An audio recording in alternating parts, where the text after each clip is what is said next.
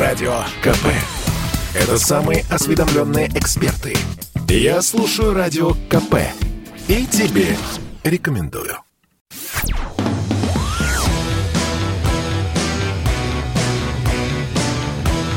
«Война и мир» – программа, которая останавливает войны и добивается мира во всем мире.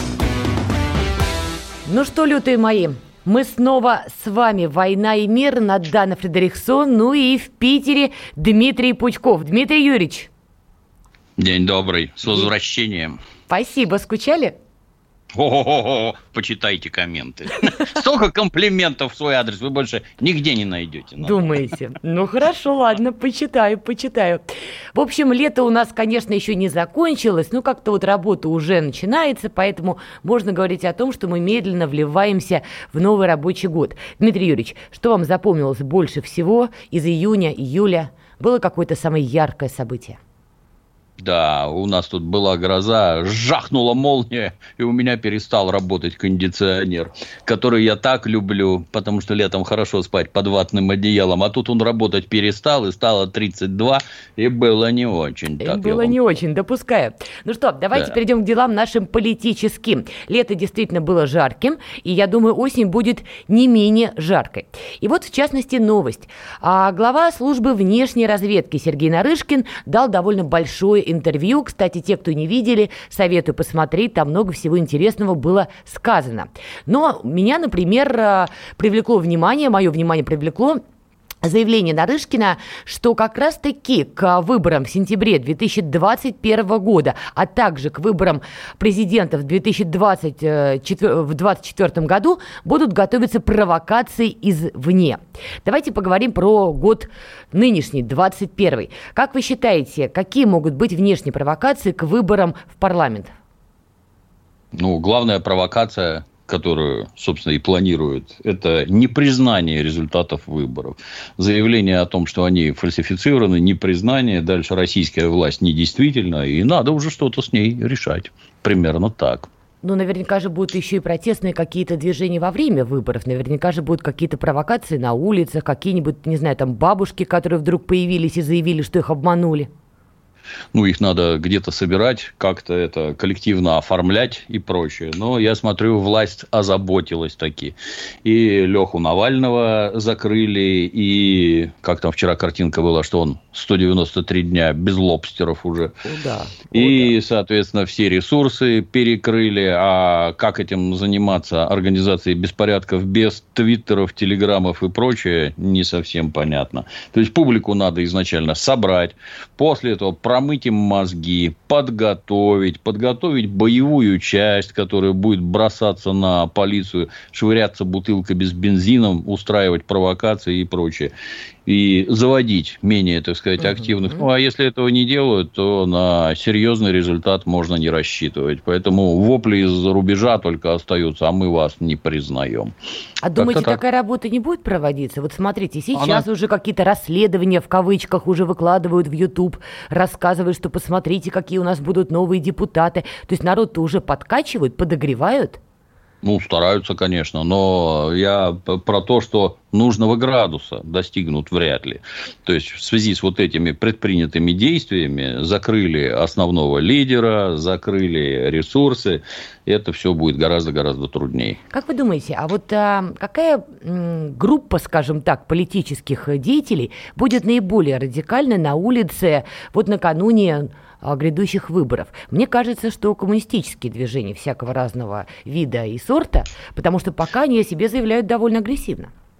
Ну, я с ними не общаюсь, честно говоря. Я и тоже, но публично. Не слежу по-моему, граждане, которых возглавляет при всем уважении Геннадий Андреевич Зюганов, они к коммунизму и коммунистам никакого отношения не имеют. То есть, они, им власть не нужна. Глядя вот на то, что происходит, власть им не нужна. То есть, эти им привычные нам люди... Нет, они какую-то это повесточку свою отрабатывают, а покажите программу, покажите лидеров, которых вы подготовили. Министры у вас есть там какой-нибудь этот теневой, так сказать, кабинет?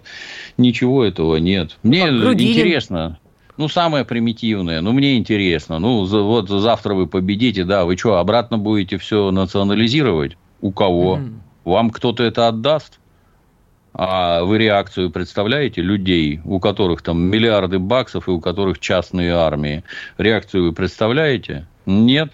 Они все убегут за кордон. Или вы всех тут опять это посадите и еще чего-то. Никакой вменяемой программы с членораздельным объяснением я не видел. Поэтому все это только сотрясение воздуха. Но все же, если улица возбудится, уж не знаю, кто ее там спровоцирует на это, ну, допустим, представим, что это началось. Вот Нарышкин говорит, а у России есть информация, по каким точкам будут действовать, по каким точкам будут бить. Хорошо, информация есть. Например, улица воспылает страстью политической. И как будут действовать правоохранительные органы? Как в Париже вот сейчас? Как обычно. Не, не. Там, обратите внимание, у нас такого пока что у нас ничего подобного не было. То есть, там стрельбой газовыми гранатами, резиновыми пулями, выведение на улицу водометов. Я что-то такого у нас ни разу не припомню. Технология, она же понятная и доступная для всех. Перво-наперво надо выявить зачинщиков. Ничего хитрого в этом нет. Вот какой-нибудь Леша Навальный там и вся эта его шобла, которая там это какие-то у них там псевдорасследования, Люба Соболь там и все остальные. Вот они как это, я не знаю, как вошь на белом листе бумаги. Все понятно, тебя видно. Ты ж не прячешься. Это ж не подпольщики какие-то там грамотно конспирирующиеся, скрывающиеся. А может, такие есть все-таки? А мы Ты, все про Навального, Господи. про Навального. Надана, с нашим опытом внедрения в преступную среду, там каждый первый стучит как барабан на всех этих окружающих, сообщая просто, вы же наблюдали, как гражданина Протасевича задержали. О, да. Я не испытываю никаких это, эмоций по отношению, правильно он себя ведет, неправильно. Но они слабые люди, в массе это слабые люди. О, я вчера думал вот так, а сегодня я думаю вот так. Я вот узнал что-то новое, и теперь я думаю наоборот. Ну, вот они вот такие. Соответственно, там осведом... аппарат осведомителей осведомителей прекрасно работает. Кто там главный, все отлично знают. А как только это, знаете, как в этой, в, как, в чашке, когда кристаллы выращивают, угу. Вот эти точки роста надо отстригать, точки, не массу накрывать, а точки, и ничего не получится. Я уверен, что там телодвижения подобные предпринимаются. Как когда-то с футбольными болельщиками. Вот если mm-hmm. на Украине, например, все эти нацистские движения, они в первую очередь представлены среди болельщиков, у нас тоже, вы помните, что на Манежке происходило, О, да. и да, и чем все это благополучно закончилось. Все это нахлобучили, со всеми побеседовали, ко всем подвели нужных людей, и никаких нацистов в футболе у нас больше нет. Ну, то есть, они есть, они но есть. сидят тихо, как мышь под веником. Ну, я бы не сказала, что совсем уж тихо они себя проявляют, но это больше не в Москве, а в регионах. И есть мнение, что они еще дадут жару и дадут прикурить, но я также допускаю, что там действительно уже есть, наверное, внедренные люди или люди, которые не внедренные, но местные все уже рассказывают. Скажите, а вы по опыту своему работы, работы старой внедрялись вот э, в такие группы? Я другим занимался. А чем? Пытки, расстрелы. Пассатижи.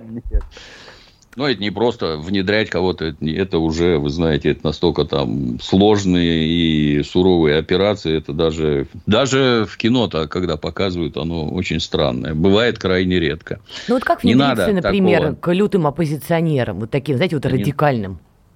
Да не надо, надо вербовать оппозиционеров, что-то им пообещать, найти обиженного, mm-hmm. раз, что он там с чем-то недоволен, шантажировать, два. То есть, если вы думаете, что там вот эти вот какие-то мерзкие видеозаписи, там, занятия сексом в различных противоестественных формах, они это, это какая-то редкость. Не, никакая не редкость. Люди вообще странные.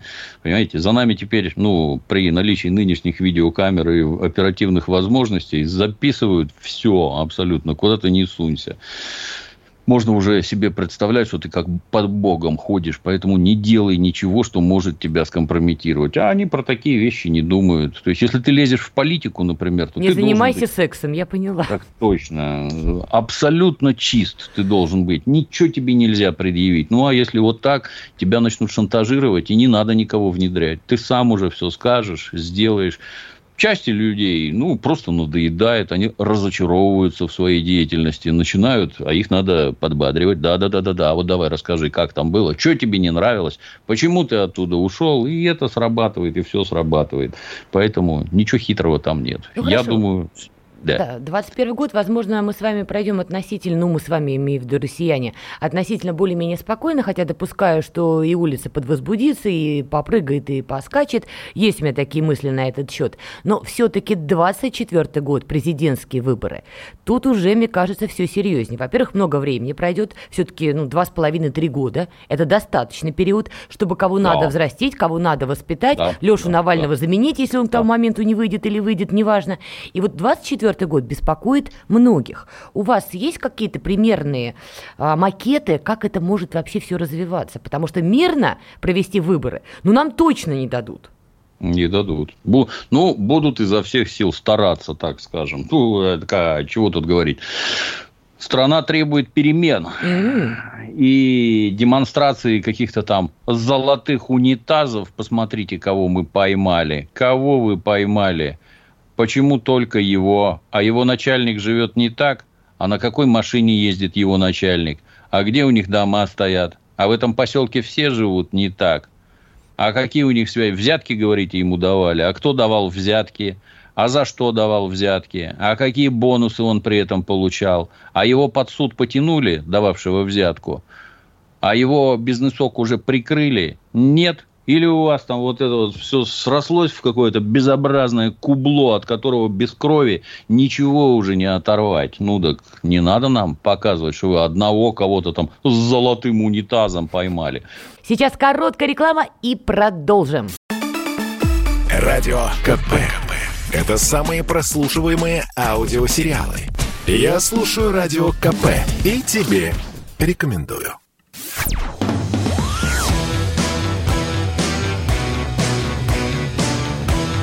«Война и мир». Программа, которая останавливает войны и добивается мира во всем мире. Мы снова с вами. «Война и мир» Надана Фредериксон, ну и в Питере Дмитрий Пучков. Унитаз этот, кстати, не, не поленился, слазил в интернет. Этот унитаз стоит примерно 50 тысяч рублей. Не смешно при таких деньгах унитаз за 50 тысяч рублей. Нормальный унитаз, который без золота, но нормальный, он стоит миллион вот без золота, просто там со всякими техническими ухищрениями, он стоит миллион, а это недорогой какой-то, так и чего? И вся пресса дружно вводит, о, посмотрите, какое там свершение. Ну, так это, а это только в Ставрополье такой, или рядом в Краснодаре примерно тоже, а в Рязани как, а в Туле там, ну, а в Москве, была. о, ужас. Да, да ничего там нету. Это все должно быть наоборот. Всем видно, и все должно быть показательно. А показательно нельзя, потому что там бизнес замешан. И очень-очень уважаемые люди. Так вот, если с этим ничего не делать, это же больное место, откровенно. То есть, Леха, он какими у него расследования-то абсолютно тупорылые, и назвать их так нельзя. Но это Но потому, что яркие. исполнители. Да. Но они, правда, ну, яркие. Что Потому что исполнители такие, да. Но это же больное место, и они совершенно правильно на это давят. Люди это видят, как живут вот эти вот замечательные государственные чиновники. Вы приведите их в ум, приведите их в порядок. Почему они себе такое позволяют? От полной а безнаказанности. Да, Дмитрий Юрьевич, законом, а как Надана, законом, законом. Ну что закон? Но... Закон у нас с вами уже давно существует, и толку, прости господи.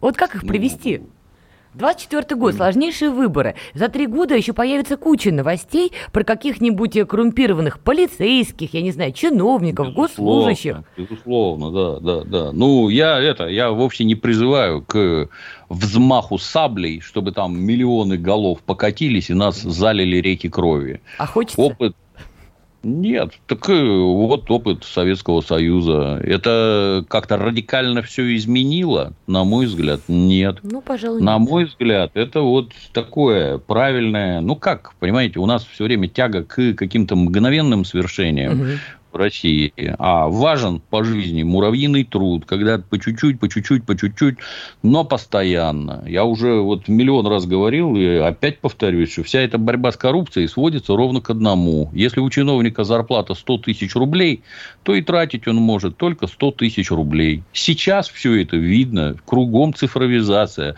Обратите внимание, за, на, за нами, там вот, за мелкими бизнесменами, ты там не успеваешь отчитываться. Вот из-за этого тебя не так, и тут у тебя не так, и четыре угу. раза в год любезен там и прочее, и прочее.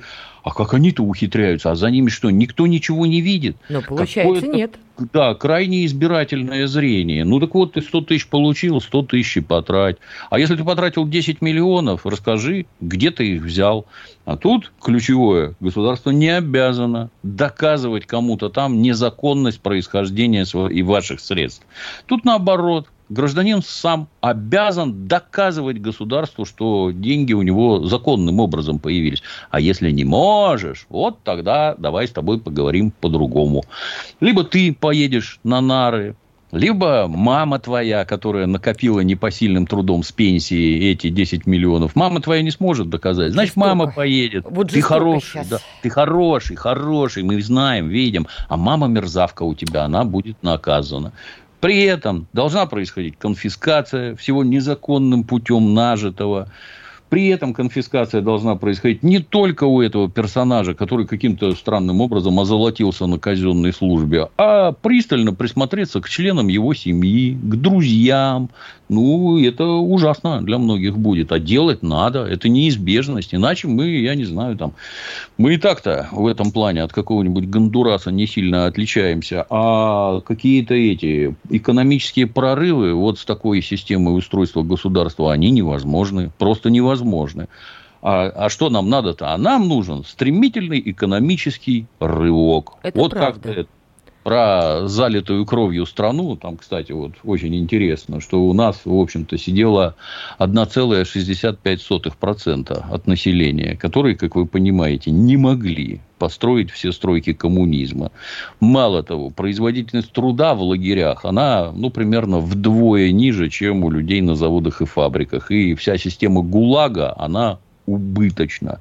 А при этом, обращаю ваше внимание, на протяжении 22 лет в Советском Союзе экономика росла почти по 14% в год, 13,8, если правильно помню. Ну, а у нас? А у нас нет. У нас такого не происходит. То есть, вроде немцы у границы не стоят.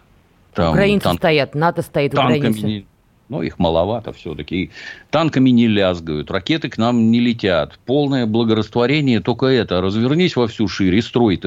Где эти жуткие экономические прорывы? Не надо нам 3,5% роста экономики. Нам надо больше, чем было у товарища Сталина. Ну, если все спокойно. Ну, если можно вкладывать деньги там в это, в это. Если технологии развились уже немыслимым образом, что... Вы обратили внимание, кстати, что даже в тех странах, где безобразие, никто почему-то не голодает и от голода не умирает. Ну, Начало 20 где. века это голодуха, ну, вот на Украине, например. Не, на Украине Чё... точно никто не голодает, кроме ну, вы, населения. Вы же помните, да, вы же помните все эти крики, через полгода там все навернется и все подохнет. Через год у них все навернется, все подохнет. Через два, семь лет прошло, что-то никак не навернулось и никак не подохло. Вот кто бы мог подумать. Ну, так если вот такие возможности у сельского хозяйства, все сытые, ну, давайте уже организовывать экономические прорывы. Вот если этого не будет, то в четвертом году будет нехорошо. В двадцать четвертом, да. То есть, получается, да. если за три года не будет вот этих вот а, качественных перемен, включая да. посадку коррумпированных да. чиновников всех мастей, то, в общем, мы можем так подойти точно. к печальной черте. Но тут еще один важный вопрос.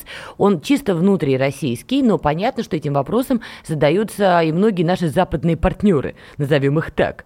Собственно, да. кто, если не Путин, президент? Не знаю. То есть, мне вот так вот не видно. И я подозреваю, никому не видно. С одной стороны, это наша национальная особенность, что мы не можем жить без вождя. Нам а обязательно а Путин вождь? нужен вождь. Конечно. Ну, мне ну, кажется, этому он обычно, не вождь, он демократ. Обычно этому при... нет, это самому слову приписывается какая-то такая отрицательная коннотация. Ну, как-то не фюрер, вспоминается. Но да. вот как-то вот не очень. ГУЛАГ не надо вспоминать. В нем было 1,65%, меньше, чем сейчас. Вот. Сейчас ГУЛАГа ну, нету вообще. Вот, вот, нам, вот нам нужен вождь, и деваться некуда. И как ни крутись, он все время у нас образуется. И тут главная проблема в том, что это как повезет. Вот под все крики, какой Иосиф Виссарионович был прекрасный, как при нем все было сообразно, мы железной поступью шли в светлое будущее, вопрос – а как после него образовался такой дурачок, как Хрущев? А он самый хитрый есть... был. То есть система передачи, она какая-то странная. Выборы это дело не решают никак. То есть выборы это вообще какая-то странная вещь. А вождь, по идее, должен готовить себе преемника. Не выжигать поляну вокруг, потому что нет просто равных, как это у нас обычно получается, а отбирать и готовить. Ну, как вы думаете, вот, готовится преемник? Вот так наблюдая. Я подозреваю, я подозреваю что да. И мы его не видели пока еще, он не засвечен. Не, нет. Ну, то есть видно, но мы не знаем, кто это. Ну, тут еще есть такой один нюанс, потому что как только ты засвечиваешь какую-то фигуру и намекаешь публично, что, возможно, она преемник, на эту фигуру все начинают кидаться и грызть ее. И в итоге съедают до кости. Поэтому, насколько я понимаю, стараются особо не афишировать того, Опасно. кто... Да, потому что он становится объектом. С другой стороны, я помню, как а, появился ненавязчиво в свое время в медийном поле Дмитрий Медведев, который все-таки был президентом России, а, таких демократичных 4 года, или больше, пом- нет, 4, у него был один период. Я помню, как он аккуратно ненавязчиво стал появляться в 2005 году в медийном поле, причем так вот незаметно как-то, ну вот Дмитрий Медведев. Потом больше, больше, больше, а потом бах и вуаля. То есть, в принципе, мне кажется, будет сейчас примерно то же самое. Наверное, да. Ну, мы как люди опытные – все разглядим сразу. Ну, это, конечно. Ночами спать не будем, будем рассматривать в интернетах сигналы от Путина. Но вообще, на самом деле, вот история с преемником, она, ну или, скажем так, ладно, преемник, может быть, кому-то не нравится это слово, а следующий президент Российской Федерации после Владимира Путина, это тема действительно, которая будоражит многие умы, и, ладно, в России, но и на внешних рубежах, потому что вот это знаменитое «Ху из Владимир Путин», вот «Ху из после Владимира Путина», это такая важная тема, и думаю, вокруг нее как раз-таки пляски и будут. Сейчас короткая рекламная пауза, и мы продолжим. Не переключайтесь. Давайте не будем растекаться мыслью. Единственный человек, который может зажигательно рассказывать про банковский сектор и потребительскую корзину – рок-звезда от мира экономики Никита Кричевский. Ну, мы, конечно, все понимаем, у нас рекордный урожай, у нас же миллиард есть, мы этим гордимся. А хлеб закупали за границей. В 2003 году Борис Абрамович предлагал мне стать папой римским. Я отказался. Он разбирается в мировых трендах, строит прогнозы и знает, что надо делать. У меня есть встречное предложение. Если вы нам намекаете, мол, вы там смотрите, да, так вы национализируете эти холдинги. Какие проблемы? По средам в 17.00 по Москве. «Экономика» с Никитой Кричевским. На радио «Комсомольская правда». Я буду резок, я буду краток, я буду четок.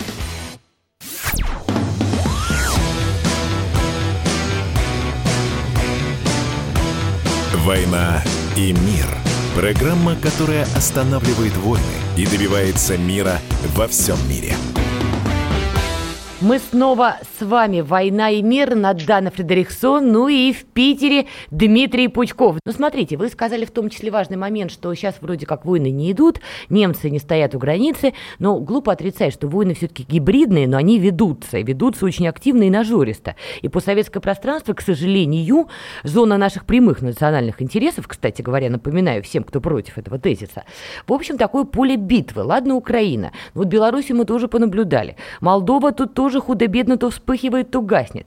Тут э, многих беспокоит Центральная Азия, и беспокоит не просто так, ибо, знаете ли, Афганистан. А в Афганистане, друзья мои, все как обычно – неспокойно, но, что называется, зажигательно и весело. Талибы наступают по всем фронтам, официальный Кабул, конечно же, не справляется, пытается что-то там с ними сделать при помощи авиации, авиация тоже не управляется с этой задачей, талибы шагают по Афганистану и пытаются захватить стратегически важные зоны, при этом политическое крыло Талибан, который торчит в Дохе, прекрасно проводит время и спевает кофею и соки, рассказывает, не-не-не, мы договороспособны, хотя не очень уверена, что политическое крыло движения Талибан Талибан, запрещенной в России организации, вообще понимает, что происходит на земле в Афганистане, где бегают талибы. И сейчас мы знаем, что и в Таджикистане а Россия и Таджикистан будут проводить совместные учения и вообще как-то приводят в боевую готовность, в том числе российскую военную базу. С Узбекистаном начинаются военные учения. Как вы считаете, насколько эта история вот с талибами, с их наступлением, насколько она взрывоопасна для Центральной Азии, насколько она опасна для безопасности России? Ну, это все очень плохо. То есть Советский Союз в Афганистан заходил не просто так, а потому что чувствовал, как это, как это модно говорить, экзистенциальную угрозу. То есть это угроза самому существованию, потому что они оттуда полезут наверх, в нашу Среднюю Азию. Талибы. И они, да, да, кто попало. Нет, это, ну, это талибы просто... не интернационалисты, все-таки они не хотят, по-моему, нет? Как? Они ж мусульмане, а значит интернационалисты. Ну, не все мусульмане если... интернационалисты. Все. Как христиане. Нет, как там, во мне ни Илина, ни Иудея, и у них примерно то же самое. Так. Вот. Ну, почему Советский Союз сюда пошел? Потому что чувствовал для себя угрозу, и она там была. Ну, и вот Советский Союз зашел. Он там 10 лет отвоевал ограниченным контингентом в 100 тысяч человек.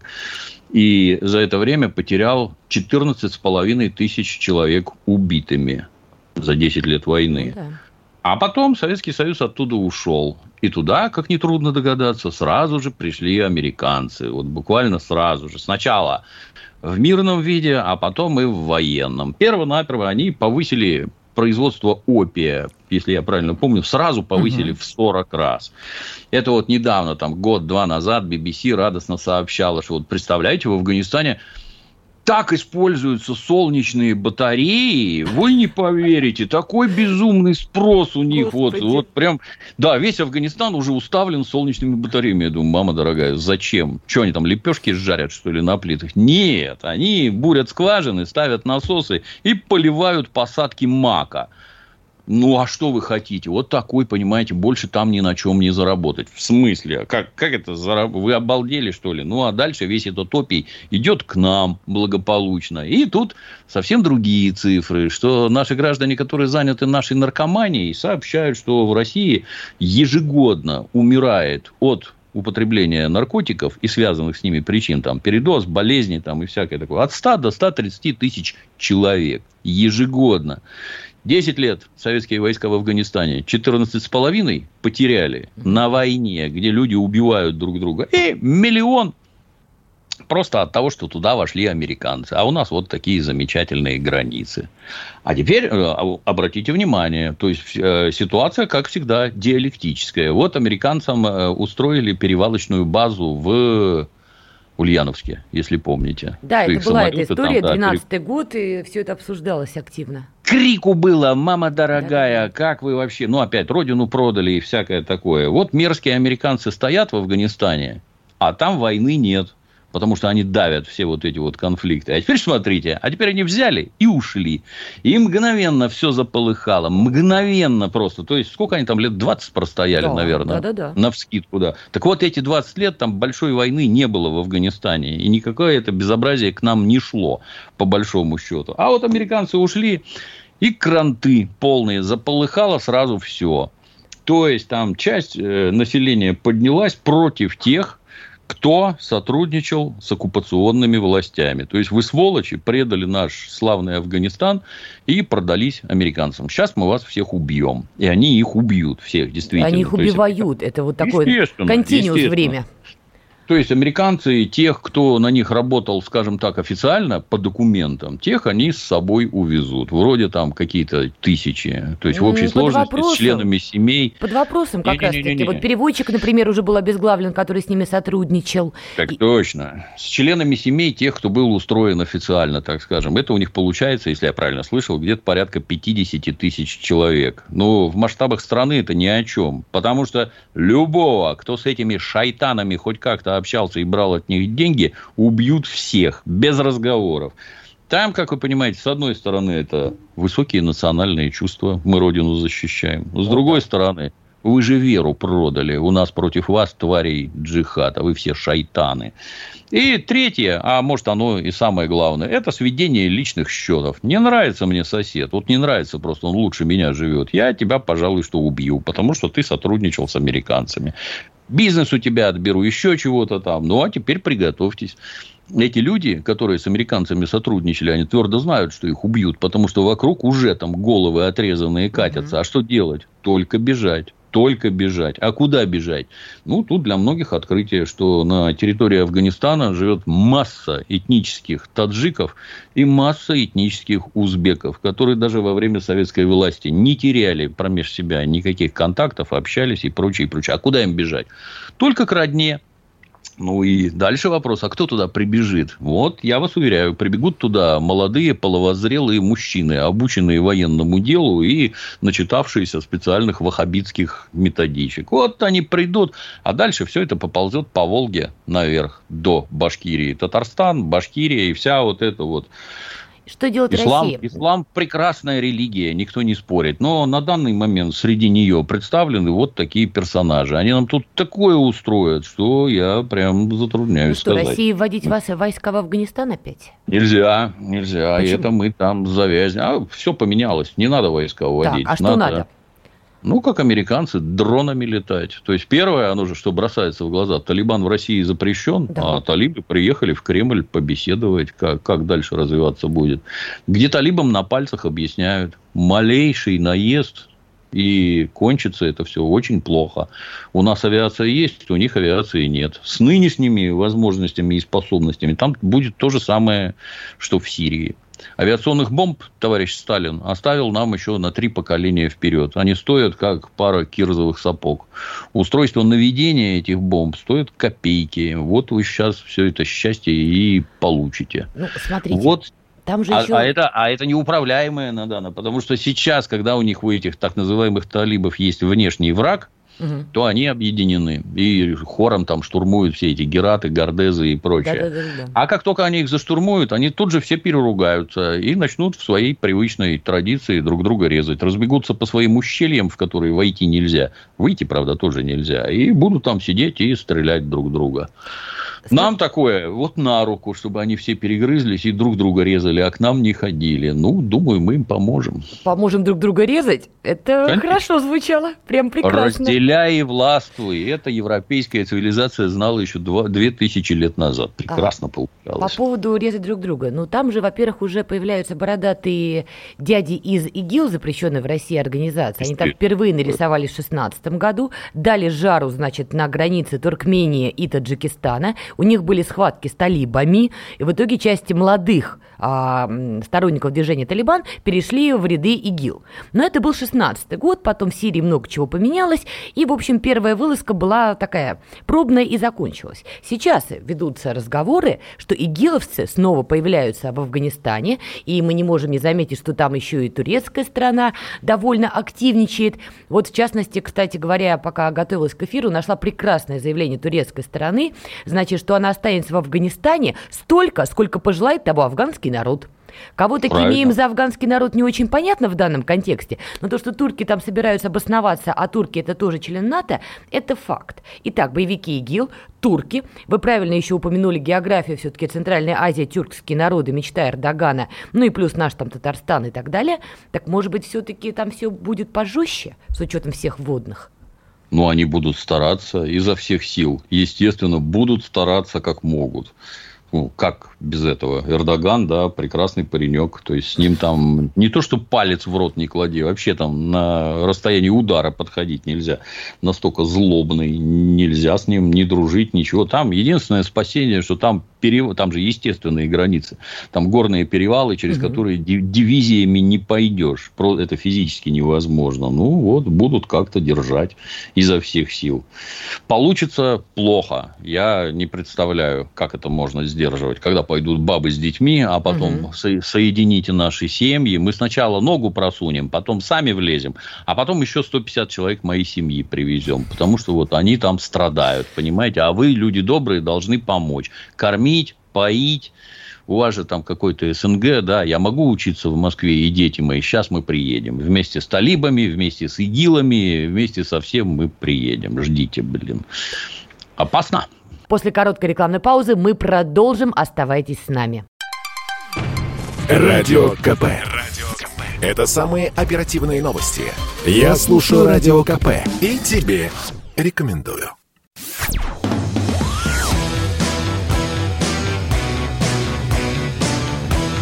«Война и мир» Программа, которая останавливает войны и добивается мира во всем мире. Мы снова с вами. «Война и мир» Надана Фредериксон, ну и в Питере Дмитрий Пучков. Так вот вопрос, что нам делать? Потому что то, что Центральная Азия полыхнет, ну тут многие согласны с тем, что это произойдет. Плюс ведется мнение, если талибы захватят все-таки уже большую часть Афганистана и захватят власть в Кабуле, может быть, их стоит вообще признать легальной политической силой и вести с ними переговоры, чтобы дружно противостоять игиловцам, которые все-таки там сейчас наращивают мышечную массу? Вопрос, а они захотят с этими игиловцами как-то это конкурировать или еще что-то? Ну, это же нормально. год им подсказал, что с ними лучше дел не иметь. Это же нормальное исламское государство. Кто? Это ИГИЛ? ИГИЛ, да. Оно же государство, обратите так, внимание. Это был сарказм, дорогие слушатели. Да, оно нормальное, ну, для них. Оно нормальное. А что не так? Есть здравые мысли, здравые вещи. Давайте общаться, давайте налаживать диалог. Нам от этого никакой пользы ну, нет. Мягко от говоря. этой дружбы.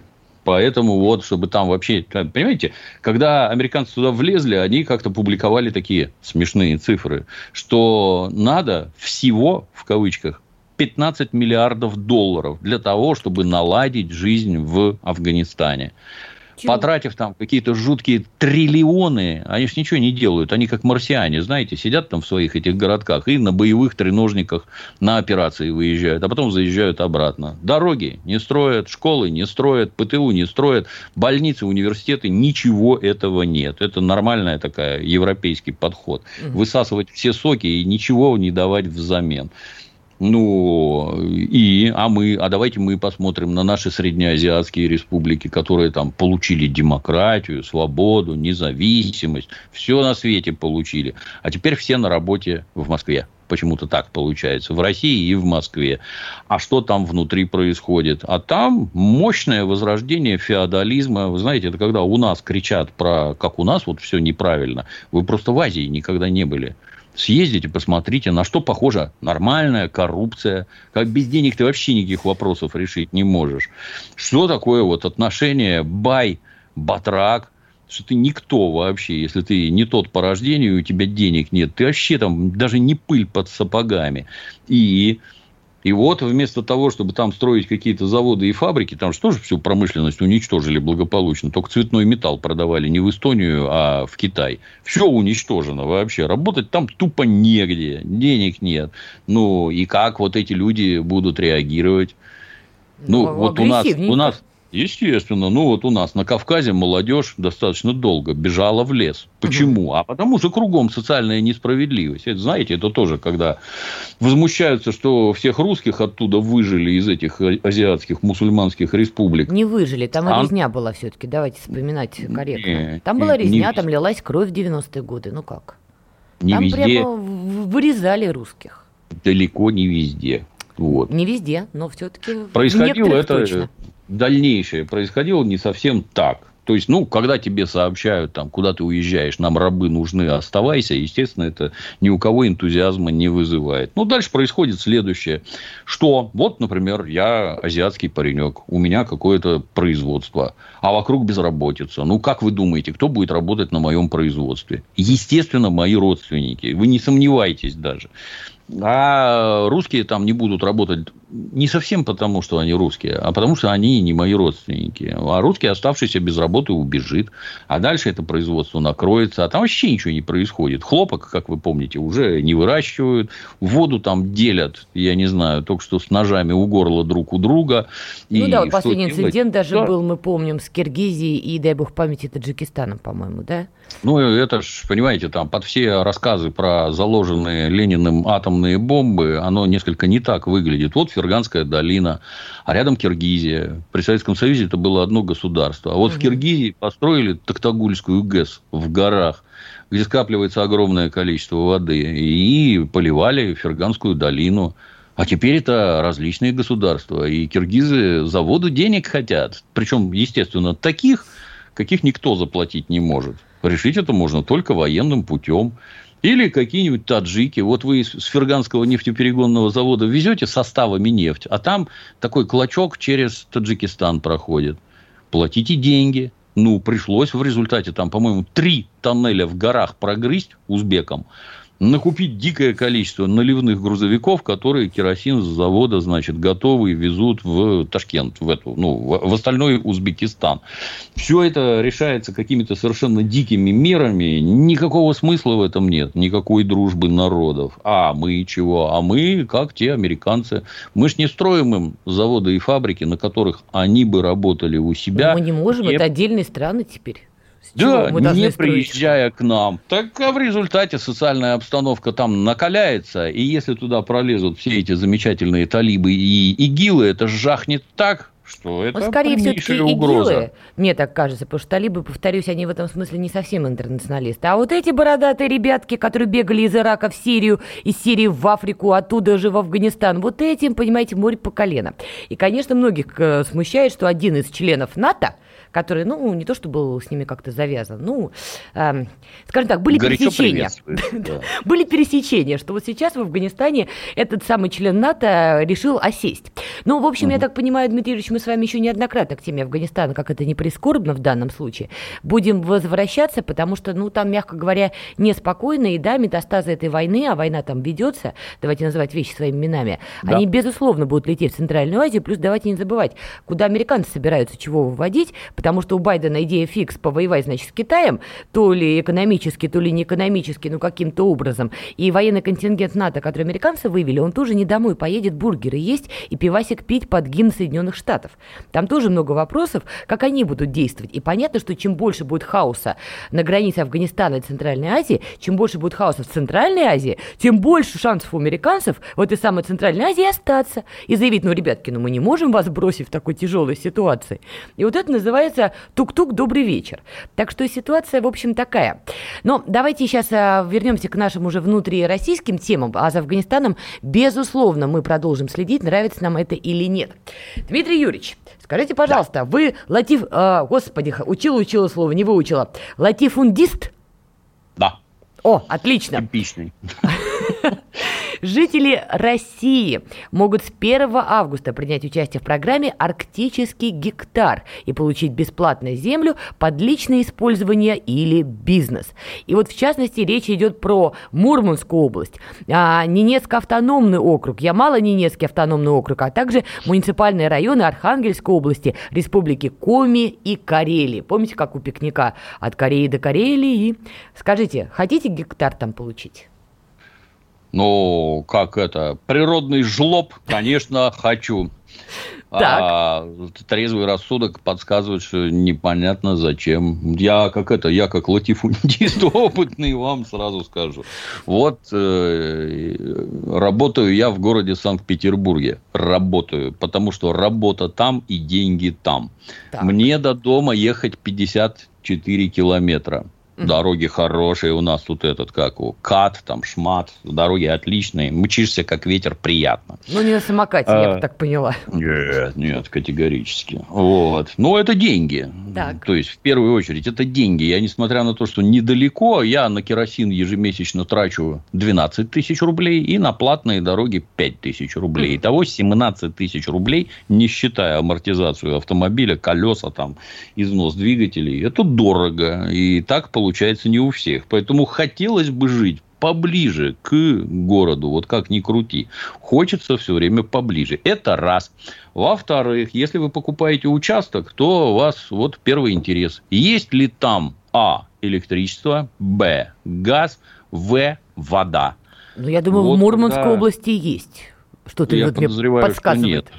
Я подозреваю, что нет. Все это надо строить, и все это надо проводить. А получится это очень не скоро. И когда это продавали, то есть давали эти участки на Дальнем Востоке, угу. железно вам говорю, ничего там нет. Ничего абсолютно.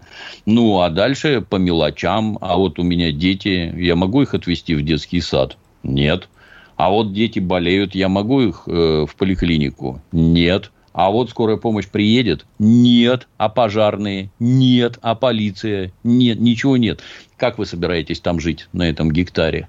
Для меня загадка. И если я могу понять, что, например, на Дальнем Востоке, ну, там хоть что-то растет, там все-таки климат помягче, чем под Мурманском, то что в Мурманске можно выращивать на таких площадях, я вообще не представляю. Ну да, я согласна, действительно надо людям предлагать другие условия для переезда. Там в том числе ведь речь шла про многодетные семьи, которые, например, в Москве да. или в Питере ютятся там да. в десятером в маленьких да. квартирках, а там, пожалуйста, дом.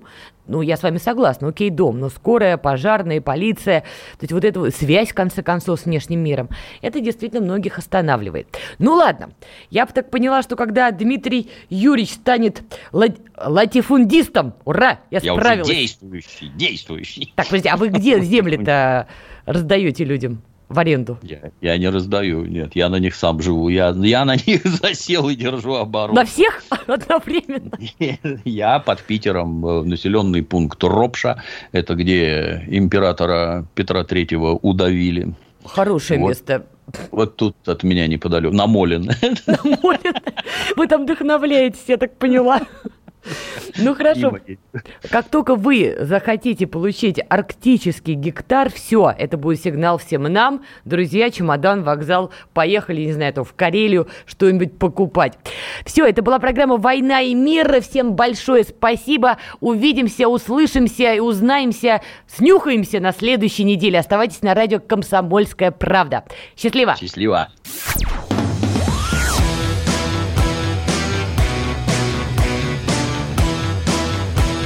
«Война и мир».